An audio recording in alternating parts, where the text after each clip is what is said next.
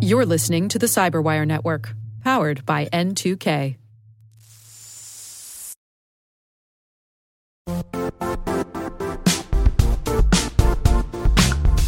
Don't struggle to align your organization's cybersecurity with business risk. Get the only solution that goes beyond reacting to threats with vulnerability and risk monitoring. You need the next evolution of MDR, and only Critical Start delivers it. Critical Start doesn't just monitor and respond to threats. They put you in control by detecting suspicious activities, quickly responding to contain threats, and identifying your most critical assets and protecting them against vulnerabilities and exposures. With continuous visibility, expert guidance, and measurable risk reduction, Critical Start has redefined what it means to manage cyber risk. Demonstrate provable security maturity to your leadership while positioning your program to achieve the greatest risk reduction per dollar spent. Stop fearing risk and start managing it with Critical Start. Visit criticalstart.com and request a demo today. That's criticalstart.com.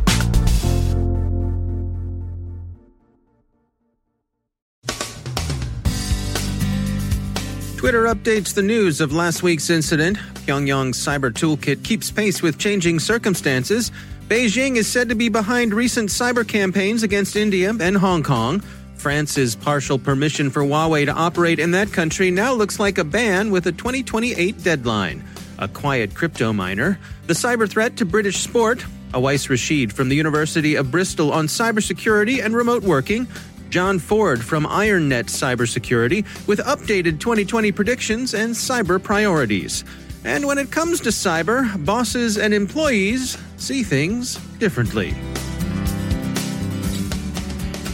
From the CyberWire studios at Data Tribe, I'm Dave Bittner with your CyberWire summary for Thursday, July 23rd, 2020. Twitter has updated its account of last week's account hijacking incident. Quote, we believe that for up to 36 of the 130 targeted accounts, the attackers accessed the DM inbox, including one elected official in the Netherlands. To date, we have no indication that any other former or current elected official had their DMs accessed. Tripwire thinks the Dutch elected official was Geert Wilders, who confirmed to Yahoo that he was indeed the one affected. He's now regained control of his account. Reading between the lines, as Graham Cluley puts it in his piece for Tripwire's State of Security, Twitter's mention of the elected official in the Netherlands is seen as a slandicular reassurance from the House of Dorsey that the direct messages of former U.S. President Obama and presumptive U.S. Democratic presidential candidate Biden are safe and secure, whatever nonsense might have been tweeted out during the period of high profile account hijacking. Krebs on Security believes at least two of the New York Times' sources in last week's story on those responsible for the Twitter hack weren't hemi semi demi innocent collectors of original gangster usernames, but were themselves active resellers in the underground OG black market. France had earlier this year announced that it intended to permit Huawei equipment into non critical portions of its telecommunications infrastructure and that policy was widely seen as a win for Huawei, which appeared to have successfully got the French government over a barrel. But not so fast. Reuters reports that this apparently permissive decision, in fact, amounted to a policy of eliminating Huawei from French infrastructure by 2028, which, while giving Shenzhen a somewhat longer runway than it was allowed by a recent UK decision, amounts to the closing of another major market. Security researchers at Cisco Talos describe the low key, unobtrusive workings of the Prometheus botnet quietly mining Monero since this March. Prometheus is unlikely to escape the notice of defenders who are on the watch for the kind of activity it exhibits, but the researchers think that most end users probably wouldn't be aware of an attack. Prometheus exhibits several features of the MITRE ATT&CK framework most notably T1089, disabling security tools, T1105, remote file copy, T1027, obfuscation files or information, T1086, PowerShell, T1035, service execution, T1036, masquerading, and T1090, connection proxy. So here's a question Why should you care if some hoods installs a crypto miner on your devices? It's no skin off your nose, right? Actually, no, and here's the skin. There's a drain on computing power and its attendant degradation of system performance. More seriously, in this case, is the botnet's harvesting and validation of credentials, which it uses primarily to move laterally across networks. That's bad enough, but consider the aftermarket value of the stolen credentials themselves in the criminal to criminal market, and that alone should be enough to make anyone want to up their game against Prometheus. The UK's National Cybersecurity Centre has published an assessment of the cyber threat to sports. Important because, quote, sport is central to British life. It provides massive health, social, and economic benefits to the nation, contributing to over 37 billion pounds to the UK economy each year, end quote. This makes the sector attractive to attackers. Crooks like it on the Willie Sutton-esque grounds that that's where the money is and nation states might be drawn to it because, well, if they wished Britain ill, they might sap its morale by attacking football, cricket, dog racing, and so on. As it is, however, the report concentrates on the former, its crime that the world of sport should be concerned with. The three trends NCSC discerns are first, business email compromise. Next, cyber enabled fraud, that is, things like mandate fraud, CEO fraud, conveyancing fraud, and invoice fraud. And finally, of course, ransomware, which is to say that sport in the UK is susceptible to much the same sorts of cybercrime that afflict other businesses, from the physician's practice to the local realtor, from the bank to the oil company. Among the capers reported are an attack that interfered with a Premier League football, that is, soccer, as we translate for our North American listeners, transfer, that is, a trade, as it's generally called on this side of the Atlantic, various ransomware incidents, and an attack that disabled turnstiles to keep supporters, that is, what we Americans call fans, out of a stadium. The last name turnstile hack is particularly interesting as an example of a disabling Internet of Things attack. The NCSC's report is worth a look in any case for its accessible explanations of the threats and its common sense recommendations for improving security. Small businesses, in particular, might profit from a reading. No nation state hacks reported? Well, sure. In general, sport probably isn't going to be of much interest to espionage services and the NCSC report doesn't mention any. But there's a track record even here of some nation state activity. Remember Russian acts against anti doping authorities and laboratories, and against targets associated with the last round of Olympic Games, when Russian athletes were widely disqualified when they were found taking performance enhancing drugs. With 2020 more than halfway over, and some would say, thank goodness, it's worth remembering that back in January, we spoke with many cybersecurity professionals who looked in their crystal balls and shared their predictions for what 2020 might bring. Looking back, knowing what we know now, those predictions were just plain adorable. John Ford is Senior Security Strategist at IronNet Cybersecurity, and he joins us with updated 2020 predictions as well as why it's important to adjust our focus and be flexible when talking about our cyber priorities. 2020 was already going to be an interesting year given the fact um, that it's an election year. So, you know, we fully anticipated, you know, cyber events uh, as we got closer to the election related to the campaigns, you know, voting systems, if you will, right? You know, but COVID put that into a very different, um, you know, gear on, in the car, if you will, and has changed the landscape uh, significantly. And how so? So, for, for one, we still have uh, those same campaigns going on, you know, that you would have in the election year. But now we've added to it in a couple of different uh, arenas. Like one, you know, now we have, you know, people, both private sector and public sector, scrambling to how do I secure this remote workforce? And I don't know how long I'm going to need it for. So we have that scenario. And then we have a couple of other scenarios. You know, um, our adversaries uh, obviously want to take advantage of this, right? And it's something I call, um, you know, I was having a conversation the other day with somebody. It's, it's Space Race 2.0. Um, you know, United States and China collectively, I think there's about nine companies between the two countries that are really actively pursuing a vaccine. And and this is very, very similar to you know what we saw in the space race, right? Where it's not just a matter of national pride; it's a you know it could become an economic boon for you know for whichever country is first to market.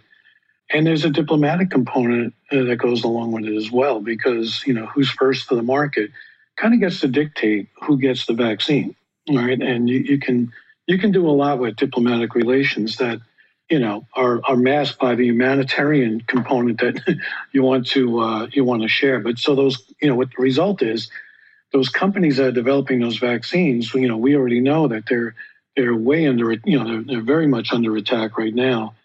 It's going to be a very interesting um, year from that perspective, and I wouldn't be surprised. And this is you know just uh, my own thinking, but I really wouldn't be surprised if we saw something closer to the election where one nation or another announces, you know, hey, we're very close to coming out with a vaccine.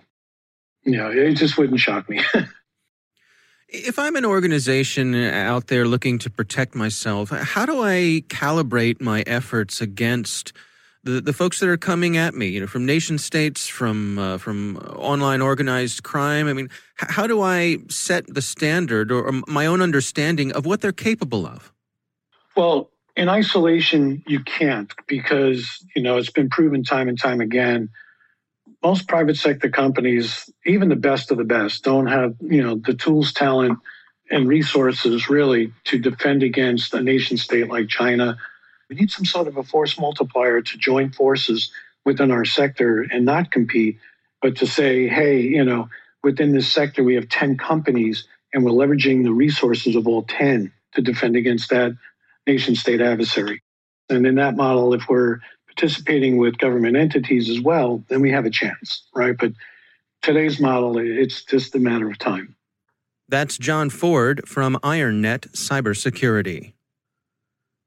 PwC has published the results of a survey it took a week and a half ago to assess the state of cybersecurity awareness in businesses. As one might expect, the results showed that the leaders' perceptions differed significantly from those of the led. The PwC survey concludes, quote, the communication and training they offer on cybersecurity and cyber acumen aren't resonating with employees. Most workers have little awareness of how their employers are protecting them or their company from hackers, ransomware, phishing, or other attacks. In some cases, employees are even flouting security rules by downloading unsecure apps or sharing their work device with family members. Among other recommendations, the report suggests that companies stress the personal implications of security to their employees. That is, don't tell them about how a data breach could hurt the business. Instead, tell them how it could hurt them through identity theft. We might put it this way if you're in the habit of saying things like, now that we provided training, I don't want to hear that anyone has clicked a phishing link in an email. Well, it will work in this sense. You won't hear it. Remember, friends, bad news isn't like good wine, it doesn't improve with age.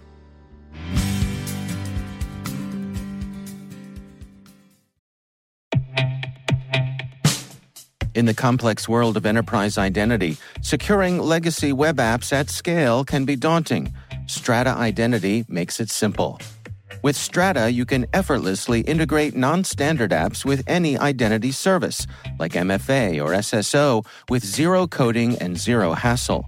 Designed by identity architects for identity architects, Strata works with every vendor, standard, and app architecture this means your apps can now speak modern protocols and integrate seamlessly with your chosen identity services.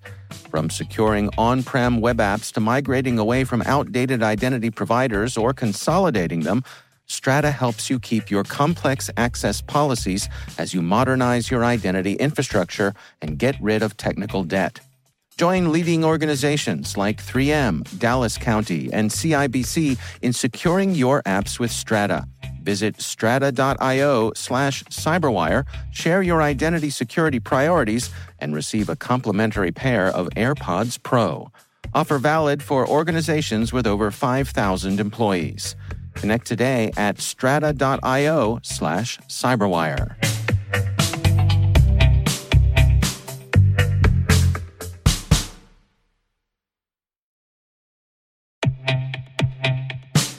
And now, a word from our sponsor, Syxsense provides award winning cloud based automated endpoint and vulnerability management solutions to streamline IT and security operations. With its advanced platform, businesses gain complete visibility and control over their infrastructure, reducing IT and security risks and optimizing operational efficiency. With Syxsense, you'll get real time alerts, risk based vulnerability prioritization and remediations, and an intuitive automation and orchestration engine so you can focus on your core business goals. Confident in the knowledge that your enterprise is secure, compliant, and running smoothly. To learn why enterprises choose Syxsense, visit syxsense.com.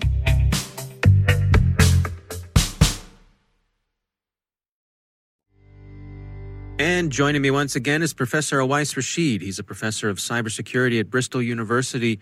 Uh, it's great to have you back. Um, I wanted to touch today on cybersecurity and remote working, which of course is uh, top of mind for lots of folks these days as we make our way through the global pandemic. What, what, what can you offer on that topic for us today? we've all worked from home at different different points in time you know in many in many jobs people people can sometimes you know stay and and work remotely and some people work sort of more often remotely than others but the present pandemic what it has done is it has led to many many people and whole organizations working working remotely and that that brings to the fore the importance of uh, cybersecurity uh, and uh, also consideration of uh, the security and privacy properties of the platforms that we are using to conduct our work from home. And it's not just the platforms, there is all sorts of other complicated issues that, for example, organizations need to consider because in some cases, employees will have devices that are given to them from their workplace. But in other cases, because of the way the lockdown and the pandemic unfolded, that wasn't always possible for organizations to do, and especially in smaller organizations, that may not have been the case eh, in any way possible. And the net result of that is that people may be actually using shared devices that they shared with other family members. They may also be working in settings where they are actually in shared houses or in shared spaces and so on. So there is a lot of these considerations that previously, where we could consider that employees will be in a workplace, there will be particular security policies in place with regards to that workplace. That doesn't necessarily apply. We are effectively in this kind of uh, a virtual workplace setting. And the security teams in organizations as well as at the more strategy level organizations need to consider what does that mean for the cybersecurity of the organization as a whole the employees also need to consider as to what that means in terms of their responsibility. But critically very important to consider you know what is feasible and feasible in terms of secure ways of working in in, in this kind of setting. You know as we settle in with this you know being a couple months in now I suppose there's an issue too that as people make adjustments to their home setup, they could get a new computer or get a new router or, or add new devices, or their kids could get new devices. I, I suppose it's harder for the folks who are in charge of security for an organization to keep track, of, just from an inventory point of view, of what's accessing what. Uh, yes, absolutely. And no, normally, when you are in a workplace, you have a set of devices that you have procured, you have deployed you have given given to your to your employees. And i go back to my very early example that in this case people may actually be working from shared devices that are personal devices that they share with other family members. They may be sitting in kind of shared shared settings. But also what about the security hygiene of those devices because uh, on, a, on a corporate network for example you may be running various types of security tools that may be monitoring for example for malware for, for viruses and other, other types of issues. Uh, that is not necessarily happening in a remote remote work setting. Of course you know we can require that uh, people sort of uh, log into organizational systems using using VPNs, but that only guarantees the security of that link. That does not necessarily guarantee the security of the kind of wider network in which that device is actually uh, in place in the first instance. And then, of course, you know VPNs interfere with some of the services. For example, we are recording this session today without a VPN because it interferes with the recording and uh, and so on. So it's not, it's no, but that's a very practical example right so yeah. You know when when you are and for example in our in our own work you know we've been trying to run labs with students remotely and actually the the routers in some cases interfere with the kind of the devices that we had given them to, use for their lab work. So there it's not a simple scenario anymore where your IT systems are completely or largely within your control and you can you can make sure that particular security policies are enforced particular security properties are in place particular countermeasures are in place and and this leads to a really really interesting uh, uh question as to how do we actually ensure cybersecurity for organizations which effectively are now operating in a virtual uh, organization setting uh, uh, with their employees distributed all over the place. Yeah. All right. Well, uh, it's it's an ongoing, interesting uh, issue to uh, to to get your arms around. Awais Rashid, thanks for joining us.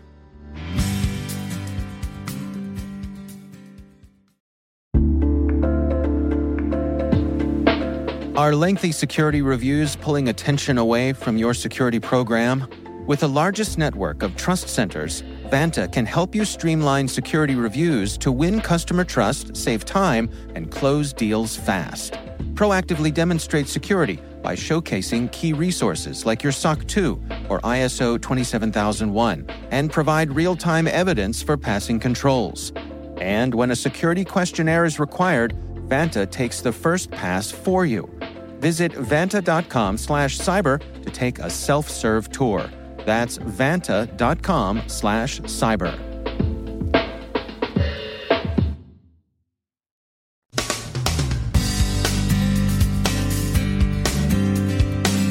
And that's the Cyberwire. For links to all of today's stories, check out our daily briefing at thecyberwire.com. And for professionals and cybersecurity leaders who want to stay abreast of this rapidly evolving field, sign up for Cyberwire Pro. It'll save you time and keep you informed. Listen for us on your Alexa smart speaker, too. The Cyberwire podcast is proudly produced in Maryland out of the startup studios of Data Tribe, where they're co building the next generation of cybersecurity teams and technologies. Our amazing Cyberwire team is Elliot Peltzman, Puru Prakash, Stefan Vaziri, Kelsey Bond, Tim Nodar, Joe Kerrigan, Carole Theriault, Ben Yellen, Nick Veliky, Gina Johnson, Bennett Moe, Chris Russell, John Petrick, Jennifer Eiben, Rick Howard, Peter Kilpie, and I'm Dave Bittner. Thanks for listening. We'll see you back here tomorrow.